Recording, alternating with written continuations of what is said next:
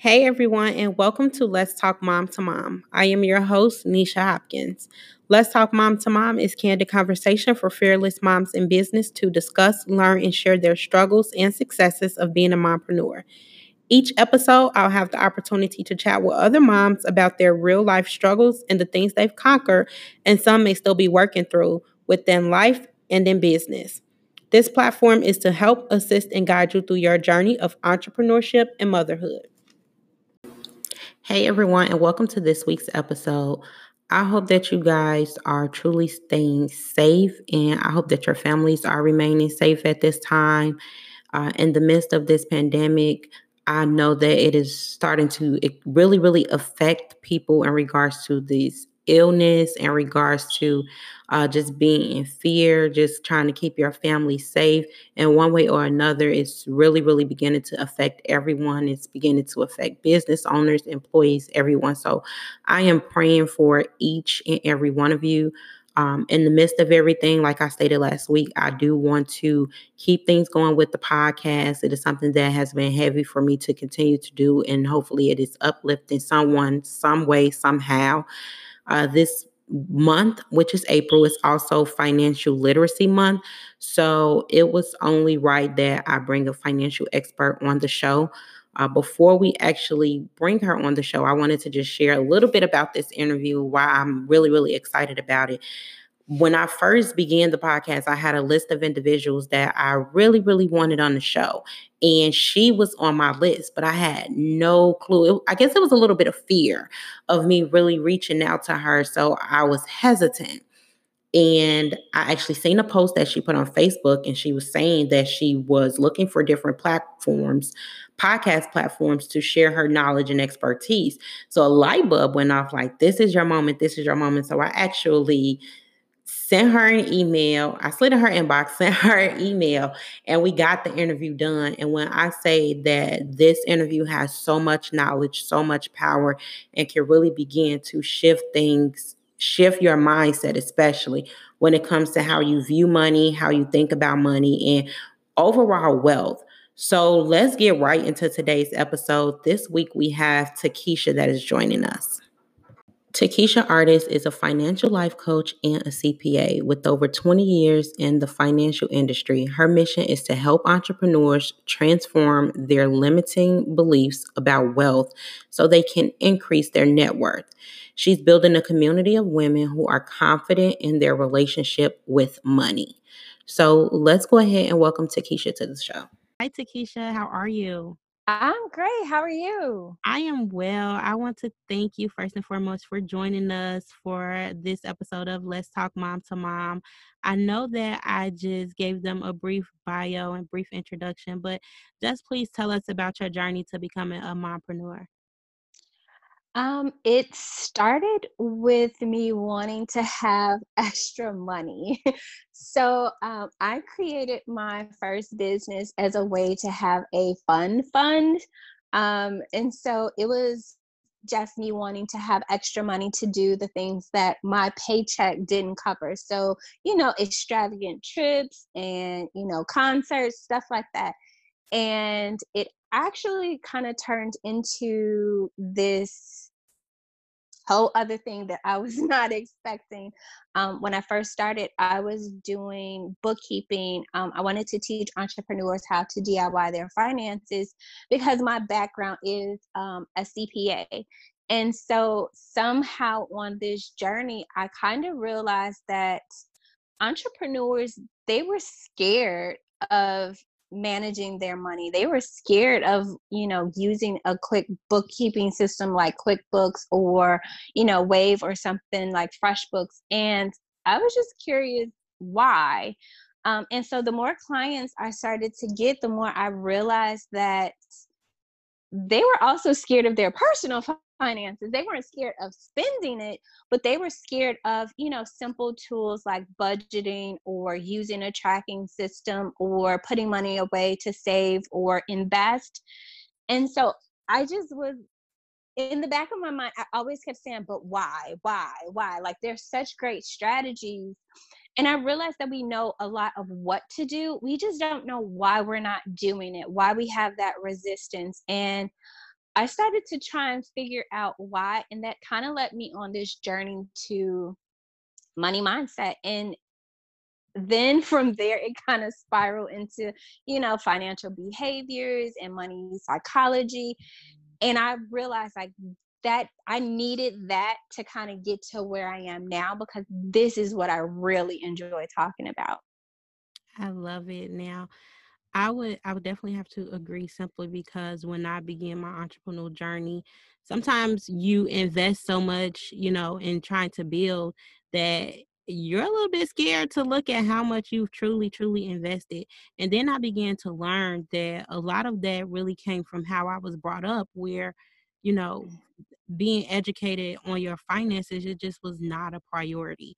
So I do want to ask you, why do you feel that financial education or just knowing about, you know, finances is not really a top priority, especially in like African American households? because we don't think that wealth is possible for us. So that's not our normal. So, you know, in in the African American community in particular, we think that, you know, what we see on TV is the definition of wealth. So you have to have like gold jewelry and all of these lavish things, the mansion and, you know, four luxury cars. And so because we don't know how we would do it, we don't see how we could do it, we don't identify or envision ourselves in those scenarios. And so the topic of wealth is that's not for me. That's, you know, for rich people. Um, and I think when you kind of take a step back and say, what would wealth look like if I had an extra $20,000 to my income yearly? What would I do with that? And if your answer is more the, along the lines of, I would spend it on this, this, and this, then most likely you're using money as a way to either validate who you are and what, what you feel about yourself, or you have it it's an indicator of you have bad spending habits. But if you look at it from another perspective of maybe I would invest or I would save or pay down a lot of my debt, then the situation is more of the lines that you would use money to help change your financial situation. And I think a lot of us don't because we can't see ourselves as wealth, we don't know what our own definition of it would be. And we can't see us, we don't have a good picture of, well, if it's not the mini mansion, what is wealth then? So we don't really know what that looks like. But, you know, I tell people wealth is what you want it to be. So for someone, it could be the, you know, mini mansions with luxury cars in the driveway. But to someone else, it could be their house being paid off and not having to worry about their mortgage. Or it could be the single mom with, you know, a savings account of $10,000 in the bank, giving her a little bit of that financial ease and knowing that, you know, if something did happen, she does have a, a backup plan. Or it could be, you know, steady additional income coming in so that you don't feel like you're living check to check. So wealth is what you make it. But I think because we don't really know what wealth means, we it's hard to identify with it because people say, well, if you're not investing in the stock market, you're not wealthy. Or, you know, real estate people are saying, if you aren't investing in real estate, you'll never be wealthy. But then you have other people saying, well, if you aren't doing this, you'll never be wealthy. So it's like, well, I'm not doing any of those things. So am I not wealthy? If I don't even know what those are, can I never be wealthy? So there's we don't do enough research to know what wealth is and how um, to apply it to our situation. It, and it's also the same thing when you look at different people saying, well, I got out of debt in six months. And you know, you tried their strategy and it doesn't work for you, but it's like you didn't read that, you know, that person sold their house, sold their car, sold half of their clothes, moved back in with their parents. They made a lot of sacrifices to do that within that short amount of time. So sometimes we don't kind of look at the details to see how can I apply this to me? and not being scared that even if the big picture doesn't apply to me like let me start like let that be my new normal and not that it simply doesn't apply to me that it can never happen for me yes i agree and and i, I definitely would have to say that um, I've been one of those people where it's like, okay, why isn't it working for me and it's working for that person? And that that comparison really, really has to stop within our community, period. yes. now, one of the biggest misconceptions, uh, what is what are one of the biggest misconceptions that we have, especially moms, when it comes about uh, when it comes to our finances? I think there's a lot of them. And I think some of them are, you know, individually how you were raised, what stories you have about money. Um, but I think the biggest one is that you need a better strategy. And I, I don't think most of us need a better strategy. I think we need a better mindset. Um, because the the story that you tell yourself about money is the limiting belief that you're going to have a, about money. And so if you don't feel deserving or worthy of money, it's going to be hard for you to receive money.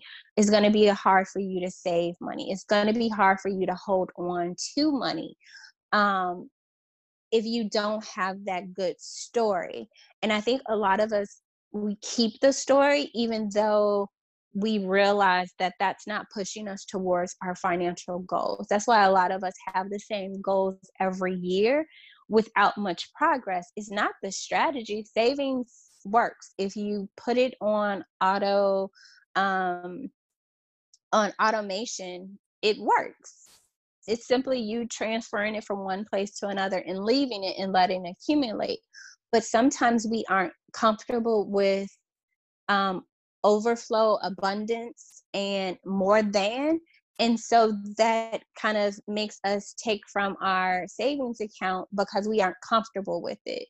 I get a lot of clients that say, Well, I get to a certain amount and then this bill pops up. And I'm like, Yeah, because you we all have these upper limits that is the number in our savings account, checking account, um, the amount that we think that we can make. We can't make more than our salaries that we say this is the number that feels comfortable for me.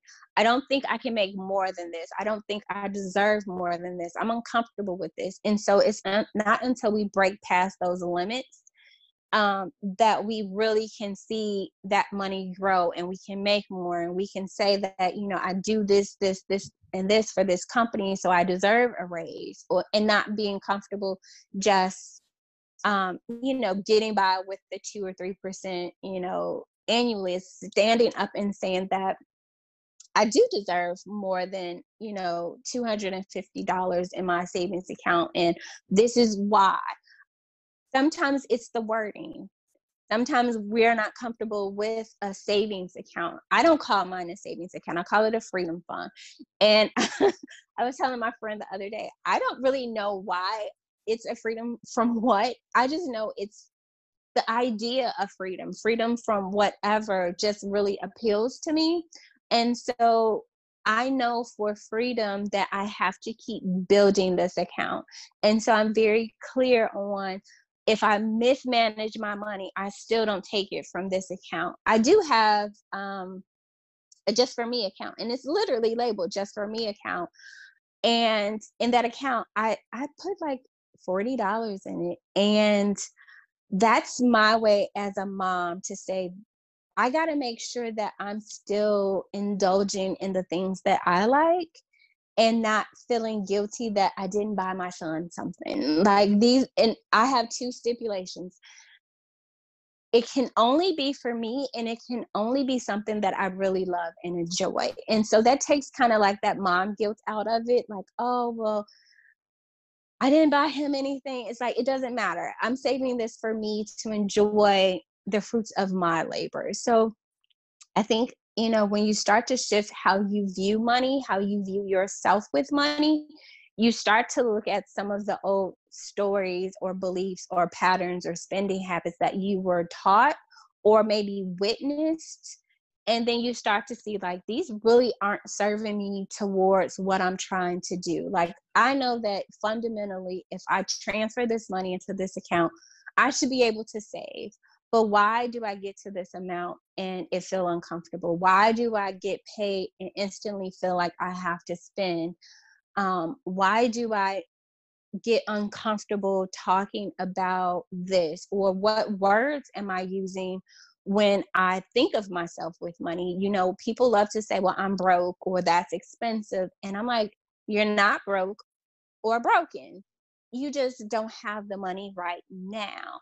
Or that's not expensive. You just don't have the money in your budget right now, or you aren't able to afford that right now. Or maybe you just don't see the value in that right now. But I think using our words better is um, important as well. I, I would have to agree. I actually have accounts that I've named. I, I don't have one that's just for me. So I was writing as you was talking, but I do have um, because I was taught a long time ago, like we shouldn't really call it an emergency fund because you're speaking an emergency into your life. So yes. my fund is actually called a life is lit. I love that. it's life yes. is lit. So um I, I love that. And speaking of some of the the mindset things and some of the stories that we kind of tell ourselves, what are some ways that we can really begin just shifting our mindset of not only about money but about our overall financial situation?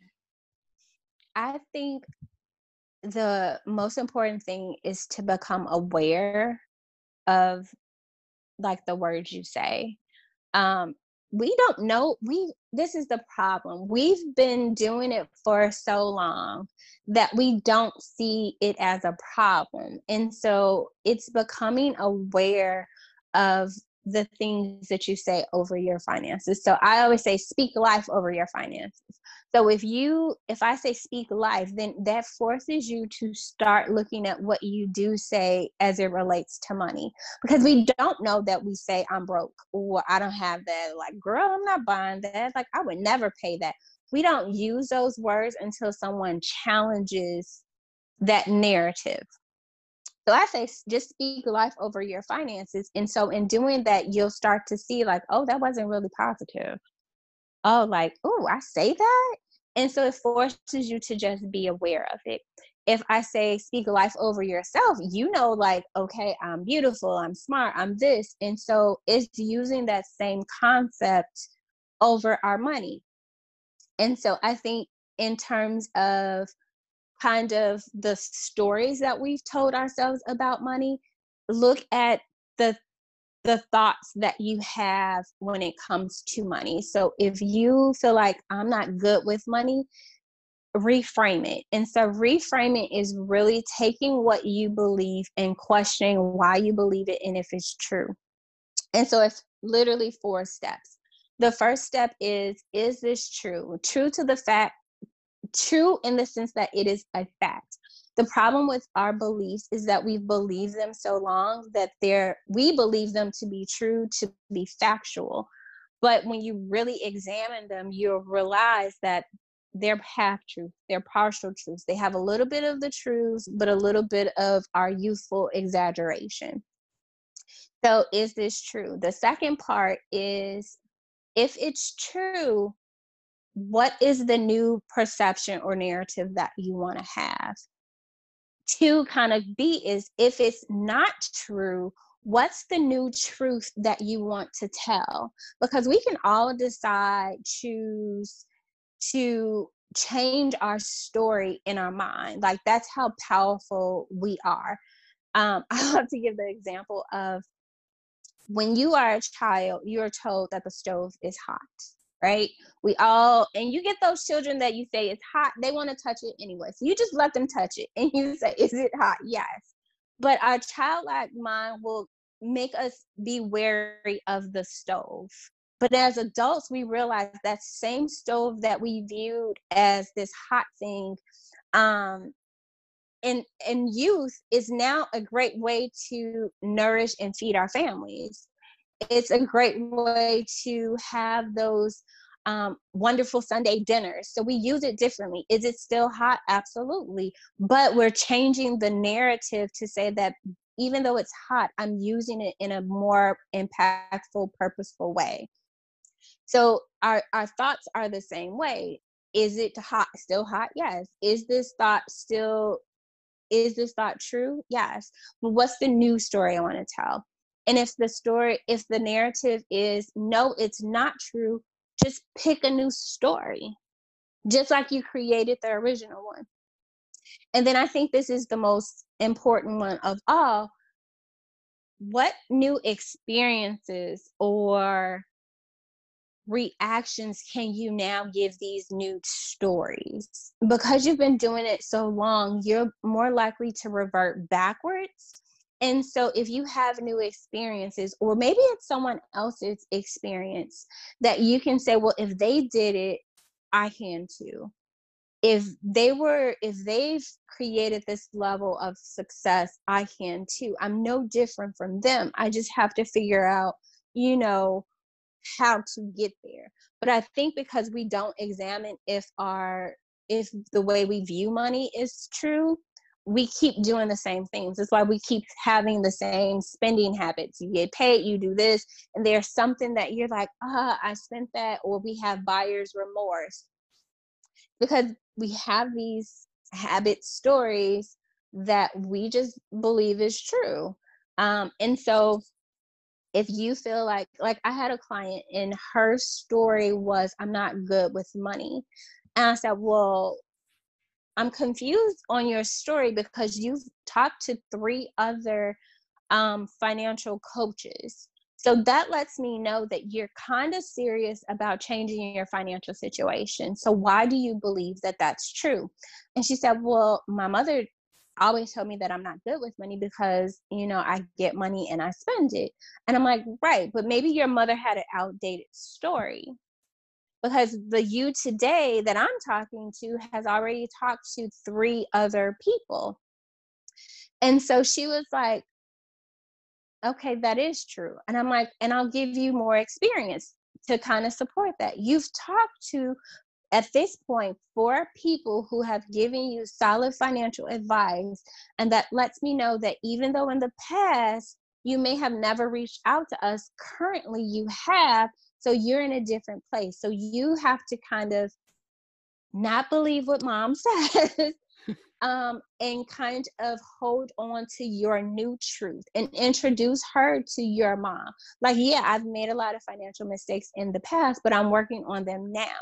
And you know people love to tell us like well why are you doing that? Why are you starting a business? You always working on this business. And i mm-hmm. tell people sometimes you can't talk to everyone about what you're doing until you're really confident that their doubts won't overshadow your own I I love that and I agree. And it's crazy that you brought that up in regards to how her mom, you know, the story that her mom led her to believe. Because when I initially asked you to do this episode, one thing that you said was that your son is the driving force behind you getting your finances together. And on so many levels, I felt that because I came from a household where financial education was not a priority. So I, in the process, and I've had to kind of relearn things about money and how to really, really speak life into my finances.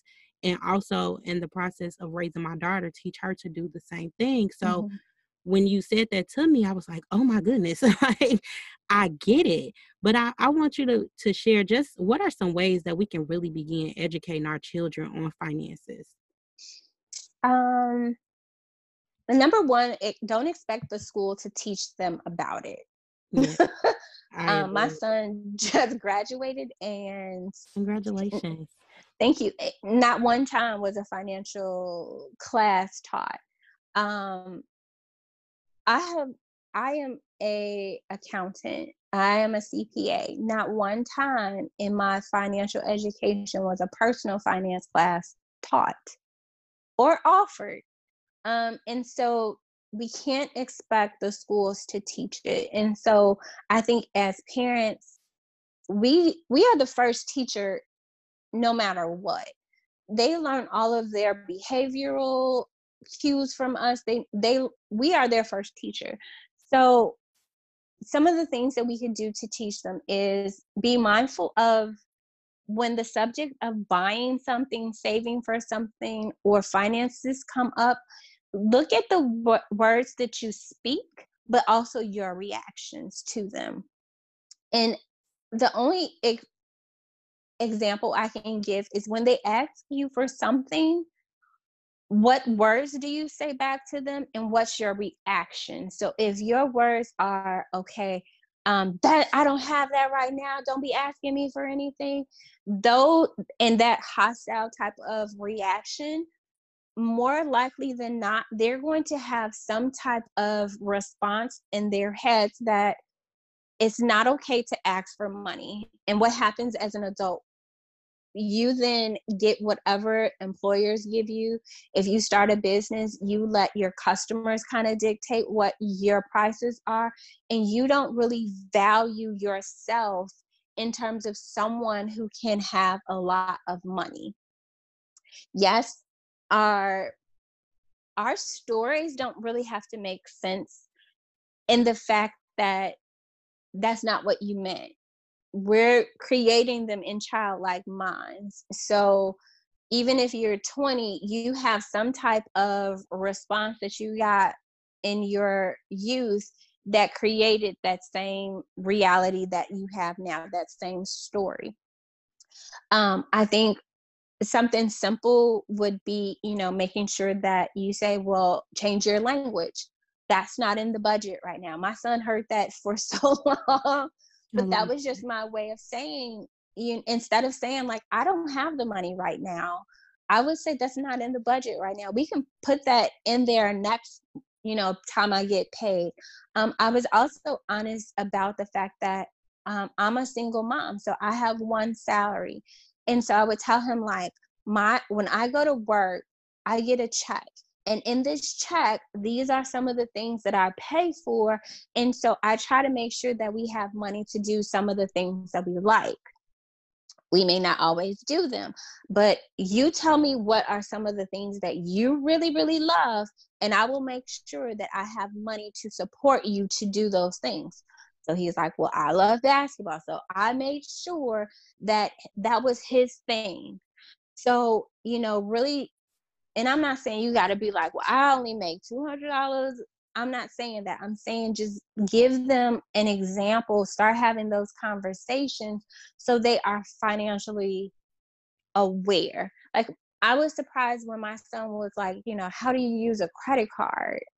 And I'm like, what?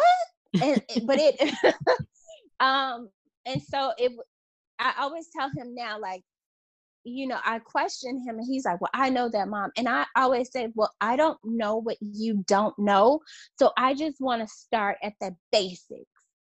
Um, and so I started building his credit when he was 16 simply by putting him as a user on a credit card that I only use very sparingly. So I would intentionally, like every, you know, once a quarter or something like that, go to Target or Walgreens and make a purchase and pay it off just to build his credit. And so, you know, I started when he was 16 and driving because I wanted to make sure that if he was stuck and needed gas or he didn't have enough money in his account, that he could at least financially get what he needed to, you know, get home or get gas or whatever.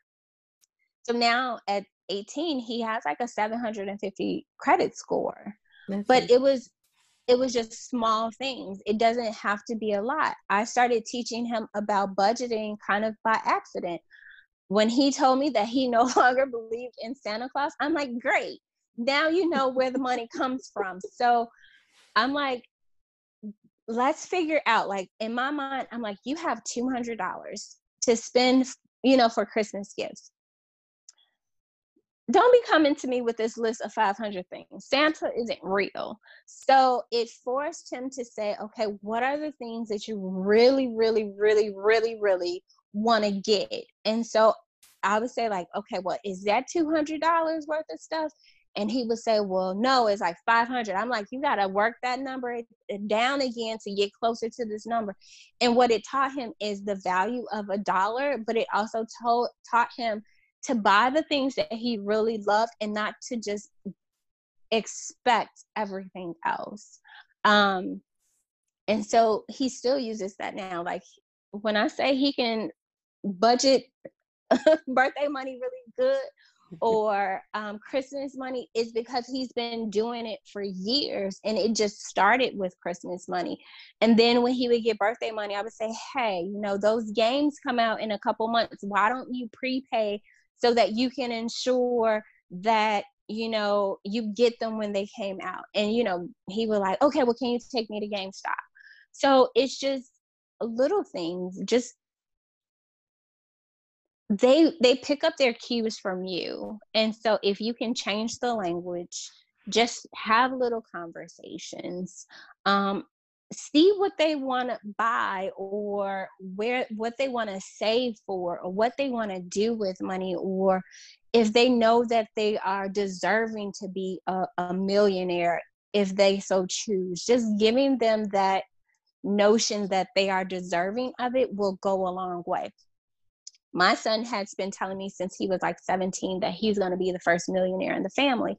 And i was like a year or um you know over time and he's like over time and i'm like well if you add up all of the years that i've been working i'm like i've made a million and it was kind of like an aha to both of us like wow over my career i have made a million and then it made me kind of have my own money stories that I kind of had to go back and work through. Like, you know, I felt like, well, if I've made a million, how long did it take me? And what did I do with it? And do I have enough to show for it? And then I had to re- go back through those steps. Like, like, is this true? Well, yeah, I did make a million. It took me about, you know, nine years to get it. Um, and then it, it made certain shifts like, okay, well, if I've made it once and it took me this long, can I do it again and kind of shorten the time period?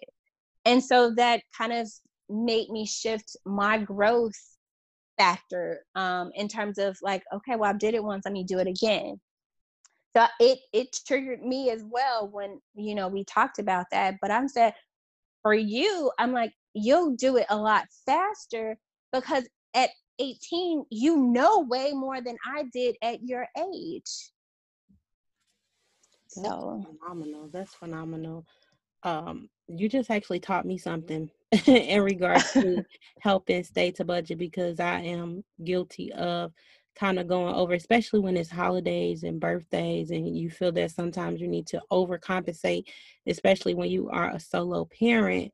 And so, just being able to stick to that budget and providing that budget to you know because i've had a budget but i've never communicated that with my daughter. So just being able to do that that is that's amazing yeah and it, it lets them be a part of the spending process and so they're more mindful of the fact that you know money is a driving force you know kids think that you know money I don't think they know where money comes from. I didn't know where money comes from. I mean, even when I got to college, I didn't know anything about credit. And I remember like the first week in campus, I had a credit card. I had no idea that whatever that free thing they gave me to sign up for this credit card, um, I didn't I didn't know how I qualified for it. I didn't know that I had to pay it back. I didn't know what a credit credit limit was. I didn't know what interest rate was. I didn't know that, you know, the longer it took me to pay this thing, the more interest. I had no idea. Um, and so I think as parents, we think that they'll learn it in school, but they won't. Like that's just not part of their curriculum. Um, and so sometimes we have to educate ourselves better or just have open communication about, like, yeah, like I told my son, like, you know, I, I was terrible with it. I'm like, I was using my credit card as like a savings account. And I'm like, I just didn't know. I'm like, you don't know what you don't know. I'm like, but you know, now that I know better, I'm like, these are some of the things that, you know, I want you to know. And having mm-hmm. that open dialogue, I think sometimes with money, you know, people say like it's a taboo topic. And to certain degree, I, I agree, but I think it's only taboo because we aren't sure if you make more money than me, are you going to look at me differently? Or if I make more money than you, are you going to look at me differently? So we don't want to say anything at all. But then the things that we don't know, we aren't getting that education on. We aren't saying like, hey, like, yeah, I made this, but I'm also doing that. We it's not that I don't think we're intentionally keeping the growth secrets to ourselves, but sometimes when we do share them, people aren't receptive. And so it's like, well, I just won't say anything at all. Or they look at you differently because you are striving for more. So it's like, well, I don't want to talk to this person about that. We we want to help people, but when it's met with resistance and that negativity, we just keep it to ourselves. And I think that's continued um, for such a long time that we don't know those things, but it's it's not that we don't want to. I think it's just kind of become the norm. You know, it's like, oh, she thinks she's all that because she has this. But it's like, no, you could have that too. But when I invited you into this journey, you didn't want that. You know, especially if you're an entrepreneur. Like, I know when I started, they're like, you want to help other people with their bookkeeping. Like, well, why wouldn't they just go to someone else? Mm-hmm. And I'm like, well, if they went to a CPA office, the CPA office is going to charge them like X amount of dollars, like a thousand dollars. Most mom and pops or those just starting out don't have those kind of resources. So if I can teach them how to DIY it, yeah, they'll pay a little bit more for me to teach them how to do that, but that's a skill that no one can take from them that they'll mm-hmm. continue to use in their business every day. So I'm like, they're only paying for the skill one time. Um, and I just don't think I had that confidence then to overcome other people's doubts my clients' doubts and mine that this was the right thing to do. Um, I money is just one of those subjects that is I feel like one of the hardest things. We want to make more money, but and we want to grow it, but when the subject of okay, well let's do that, there's so much resistance. Um it's like I even got to the point where I don't even ask people when I coach them on how much they make because that part doesn't really matter. The story you tell, I don't need to know the dollar amount for me to figure out what your pattern is or what your story is and how to help you reframe it. Um, so if you make because I know clients who are openly tell me like I made three hundred thousand dollars this year and I have you know less than a thousand dollars saved up. And I'm like okay well let's kind of work through that. And they're like well you know I make three hundred. I'm like right. What you make is irrelevant. Let's focus on what you can keep. That's the great indicator. Yes. um because that's the amount that's going to last you in your financial journey. So what you make, you, you also spent that. So I'm like, right, you made 300,000, but you spent 299,000 of that. Mm-hmm. So one thing, but, go ahead. I'm sorry. No, I have to say like, so we have to get away from so much the making and focus on the keeping and the growing of it. I, I absolutely agree. And that's something that I don't really think, especially as an entrepreneur in those beginning stages that you really pay attention to because you're really taught to just don't be afraid to invest and don't be afraid to do this. And then you have something that you've never had when it comes to a, numerical financial number in your bank account that you kind of look at it like oh i can afford this and that and you're not really thinking about saving and investing and things like that. So what are some money management tips that you can provide to just moms and aspiring entrepreneurs um, I think you kind of hit it on the head. I think when you're just starting, you need to number one have a dollar amount that you can consistently invest until it starts making money. So if that's $50 from your paycheck to invest in your business, consistently put that into um, a separate account for your business and have all of your business transactions go out of that account. Um, I think that you need to create a mini budget. And if the word budget is giving you hives right now, it's just a spending plan. So you're just saying this $50 that I'm investing or $100 a month is going to go to pay for this, this, this, and this. I'm also going to take maybe one class to help me speed up the process on this. We love information, but we get so much information that the information becomes information overload, and then we don't take the classes because we have a hundred classes, and then we don't implement because it seems like it's so much information, and then we don't do anything. So I say it's a seven day rule. You can't buy anything unless you're going to use it and implement within seven days. That's why when I do challenges, I make sure that the challenge starts almost immediately after um, you can purchase because you are excited to get this, but if you don't have that accountability or that drive to say, I'm going to watch this, then immediately implement what I've learned, it will just sit and not and then at that point it's just a waste. Um, i would say one bank account for your business and one bank account for your personal finances. Don't mix the two. You can use from your personal to buy for business, but business can't be used for personal. Um, and I think that identify what it is that you're going to offer and focus on delivering that. Um, you know, people will buy stuff that they don't really need right now. And in the grand scheme, is wasted money because you don't need it. And so if you can say, I'm going to offer this at this price and make sure your price is not too low but it's based on the value that you can give and don't worry that you just started and so don't lowball yourself just because you didn't you just got started or you're new in the industry or you're unsure those things don't matter. What matters is that you have something to offer you have something that people need and that even if you want to help transform serve them you need to be paid accordingly.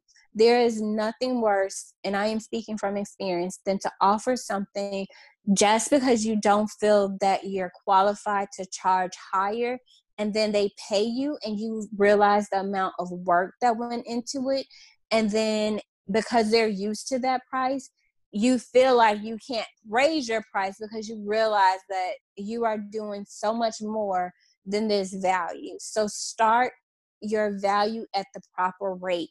Even if you have to pep talk yourself for days weeks until you are comfortable with this amount. It is easier to start at a good amount than to start low and then keep raising it.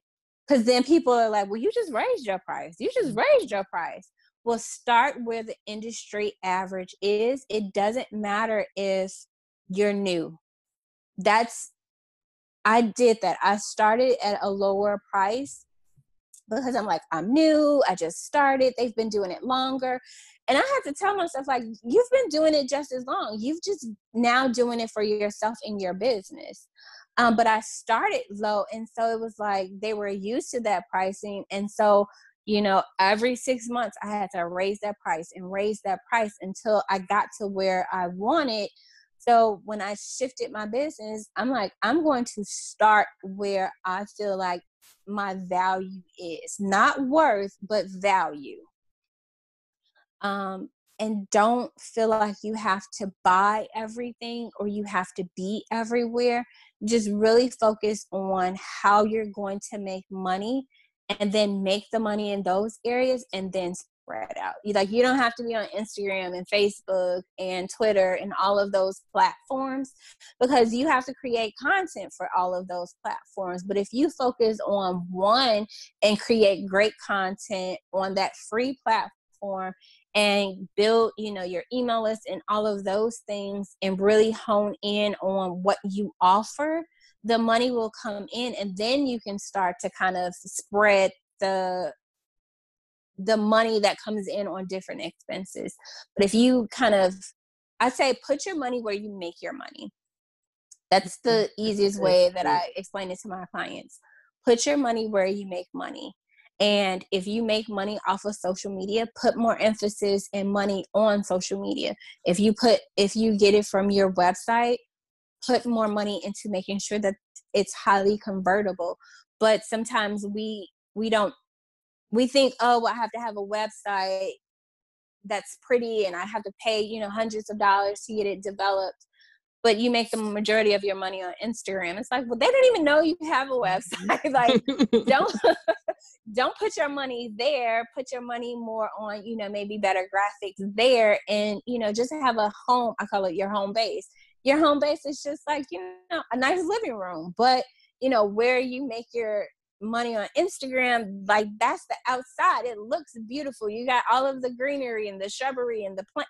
It's inviting, but um we we want to put money in different places um, but when you're starting you may be limited because you haven't made money or you haven't made the type of money um, that you want yet.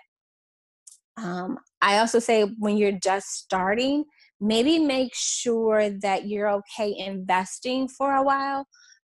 Sometimes it does take time to get to the kind of money that you want and don't expect to see immediate immediate results.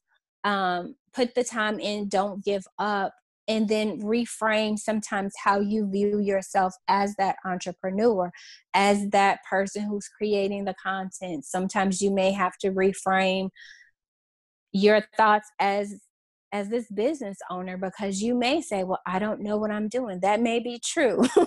What's the new narrative I don't know what I'm doing, but every day I get a little bit better in knowing how to do this.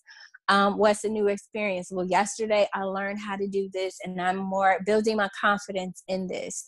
So, reframing doesn't just apply to, you know, money, it applies to you can reframe everything. I reframe on a daily, sometimes, you know, every other hour basis um, just because we have these stories and you know people will say well you can't charge this reframe their thoughts too like all my clients don't believe that narrative. My clients are happy and grateful to pay me because I offered this and you know they know that I'm helping them to do this and they're okay paying me on time and you know in full. So I reframe the negativity that I hear on social media. I reframe, you know, my limiting thoughts, my doubts. Um, when I have an idea, I try not to talk myself out of it in the next minute and just reframe, reframe. Is this true? No. Okay, well, what's the new story? Is this true? Yes. What's the new narrative that I want to have? What's the new um, experience that I can attach to this and then just keep reframing it because we have limiting beliefs about almost everything, not just money. That is amazing. That is that is definitely something that I think is key, especially when you are starting off um, in regards to just charging your worth. Like you cannot count other people's pockets, and that is the most valuable thing that I I've ever learned when it comes to just pricing my products because what you think somebody can't afford you you really don't know and it's you know one of my mentors actually said it's being a disservice to you and so i love that you brought that up. Now um before we go we actually had a question that was specifically from a member of our mom tribe and the question is is it more important for someone to kind of focus on uh, paying back old debt or building up their savings account. What What is your opinion with that? Um, I'm not sure what they mean by old debt, but my thought is always pay the debt off. Um, especially if the debt has interest attached to it. Um, if the interest, so let's kind of do the math. So if we view debt and savings on you know two sides of the paper your savings account, if you had, um, you know, a hundred dollars in debt and you had a hundred dollars in your savings account, your savings account probably would give you a penny in interest. mm-hmm. But if your um, debt had interest that you had to pay off and it was at 20%, then you have to pay them $120. So if you only had $100, which would have the greater impact? It would be that to pay the debt off because then you would be saving yourself $19.99 in in saved interest. So debt is always the priority. Can you do them both at the same time? Yes. Um, and that's what I encourage because by you accumulating more in your savings account will show you that you are building and not just paying down debt because that's that's not really fun. But if you can kind of see your savings account growing at the same time that you are paying off debt, it's a psychological trick. Um, mm. so I say do both, but pay more to the debt. So if I had a hundred dollars, I would probably save fifteen dollars of it, and the rest would go to debt. And then once I'm done paying the debt off, I would take that hundred dollars because I've been used to spending it, and start putting the whole thing in my savings account. Got it. So I, I agree because I can see how that can be overwhelming just working just to pay off debt. So yes, pay off the debt at the same time, build as well, build up your savings so you can kind of see a little bit of, you know, the work that you've mm-hmm. kind of been putting in. Got it. Thank you so much for that information. Mm-hmm. Now, one thing that I always like to ask is books. mm-hmm. I'm a bookworm. I know some of the moms are bookworms. So, what are some book recommendations that you can provide to our mom tribe? So, I have two that I absolutely positively love. And they're not mainstream. Well, one of them is. The first one is Nice Girls Don't Get Rich and it's a book of like 75 quick topics and they're like maybe one to two pages per topic that she goes over in detail about like one chapter could be you know it says like um here let me well, I'll tell you about the second one first. So the second one is Secrets of a Millionaire Mind. And I love this book because it allows us to see the difference between rich people and poor people. And when he says poor, he's not talking about poor in the sense of like poverty, but mm-hmm. he is mm-hmm. talking about poor in the sense of our mindset. And we all, if you don't work on your mindset, have a poor mindset. And so by you working on that mindset, you see how people with money look at things differently. One of the things that he talks about is when you have a poor mindset, you look at problems as obstacles. But when you have a um, rich mindset, you look at it more as opportunities. And that's very true because sometimes we think when we run into a problem or we make bad financial decisions, that's the end of it. But then you can say okay well what's the lesson? What what other things can i do differently next time? But when you have a poor mindset you say okay well it didn't work and you are done. But that wealth mindset says i'm not done. I, i've just started. And so um, i love that book. And then nice girls don't get rich um, it's 75 avoidable mistakes women make with money. And it's a quick and easy read. And I like the book because when we look at money mindset books or finance books, we think instantly like, oh my God, they're gonna tell me a whole bunch of stuff. They're gonna use words I don't know. And this book isn't like that. Like one of the book, one of the chapters is striving for survival, not wealth. That's the one mistake that women make. And that's true. We are going for what we have today and letting that be the example of our future. But when you start to realize that where I am today is not an indicator of where I'm going, it's just my starting point, you start to look at life and money differently. So, those are my two favorite books. I would say when you are just kind of wanting to explore finances because they're easy reads, they have great stories, and they aren't with a lot of financial jargon that is going to make you put the books down. Got it. Got it. So just to confirm, I'm going to make sure that I add both of these books to the show notes. Nice Girls Don't Get Rich and The Secrets of a Millionaire Mind. Yes. Amazing. Thank you so much for that information. Now, Takisha, I do want you to just share with us if you have anything that's coming up and how can our Let's Talk Mom to Mom family keep in contact with you? Absolutely. So they can follow me on Instagram, Facebook, kind of maybe Twitter, um, and my YouTube channel. They're all Takisha Artis. So that's T A K I S H A A R T I S. The website is Takisha's Theory, and they can join my Facebook group, Takisha's Theory, where we have open conversations about wealth. I give them information on money mindset. It's just a safe community where we can start talking about the different mindset beliefs that we have about money and how to change them. Um, that group is really my accountability partner um, in the sense that one of the things that I wanted to do in my business is I wanted to be able for women to start having having open dialogue in a safe community.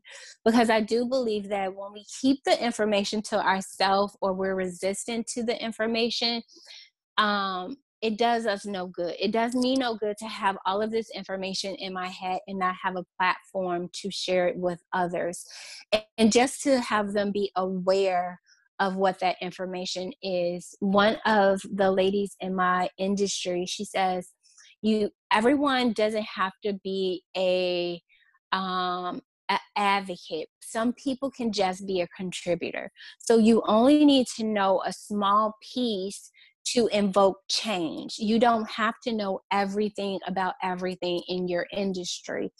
And so I use that group as my way to say, hey, I just want to contribute so that sometime you can either become aware of what you're thinking is different or maybe see that there is another way to think or just be an observer. Um, because I think, like I said, we've had these thoughts for so long that we don't know that they're not positive. Um, and so that's what the group is about. So they can definitely join the group. Um, I talk about everything that's going on in there. So again, that's Takisha's Theory on Facebook. Thank you so much. I'll definitely add that to the show notes as well for everyone that is interested in joining. I'm actually have my phone in hand so I can join, so I can join as well because sometimes you just really want to put yourself in those environments and surround yourself with people that have similar goals. And, and right now, you know, one of my 2020 goals is to increase my knowledge regarding finance and change my money mindset so that I can educate others and I can educate my daughter about it. So I truly, truly appreciate all the information that you provided to us today. Yes, thank you for having me. This was a great conversation. You had great questions. Um, I think when we start to um, want those changes and you surround yourself with it, like it can't help but to rub off on you. Mm-hmm. Um, so I know you're going to do amazing things this year because honestly, changing my money mindset allowed so many different things that were like little seeds being planted that it was like I did this changed how I viewed this or changed how I viewed that. And then it's like, well, this opportunity just fell into my lap, or you get that confidence to do new things because you don't think of yourself in in the same light.